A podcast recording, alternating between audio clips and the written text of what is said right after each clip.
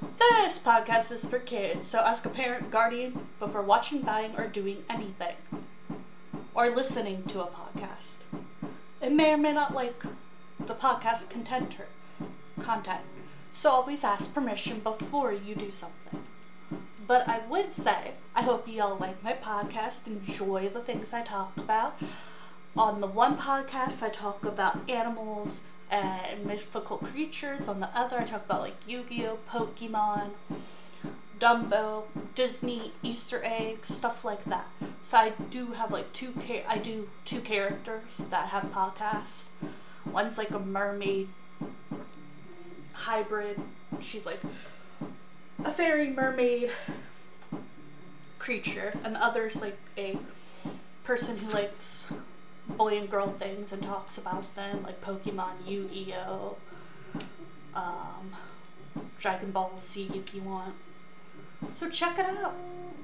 Enjoy. Good afternoon. It's me, the Susan Anna May, and I wanted to say, how's y'all afternoon? Is it doing okay? Are you feeling okay out there in podcast land?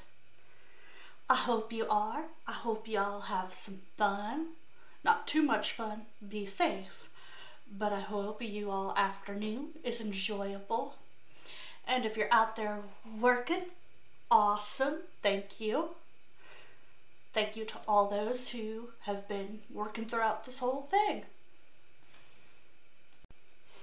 Okay, I figured I'd talk a little bit about my cat.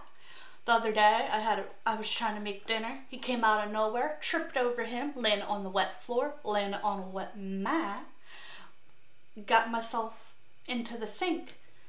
Between Jade pushing me on the table a few days ago, falling on the sink, I'm beginning to think I have bad luck and I need to just rub some four leaf clovers and all that good luck juju that people think could help at this point because I am having a really rough couple of weeks.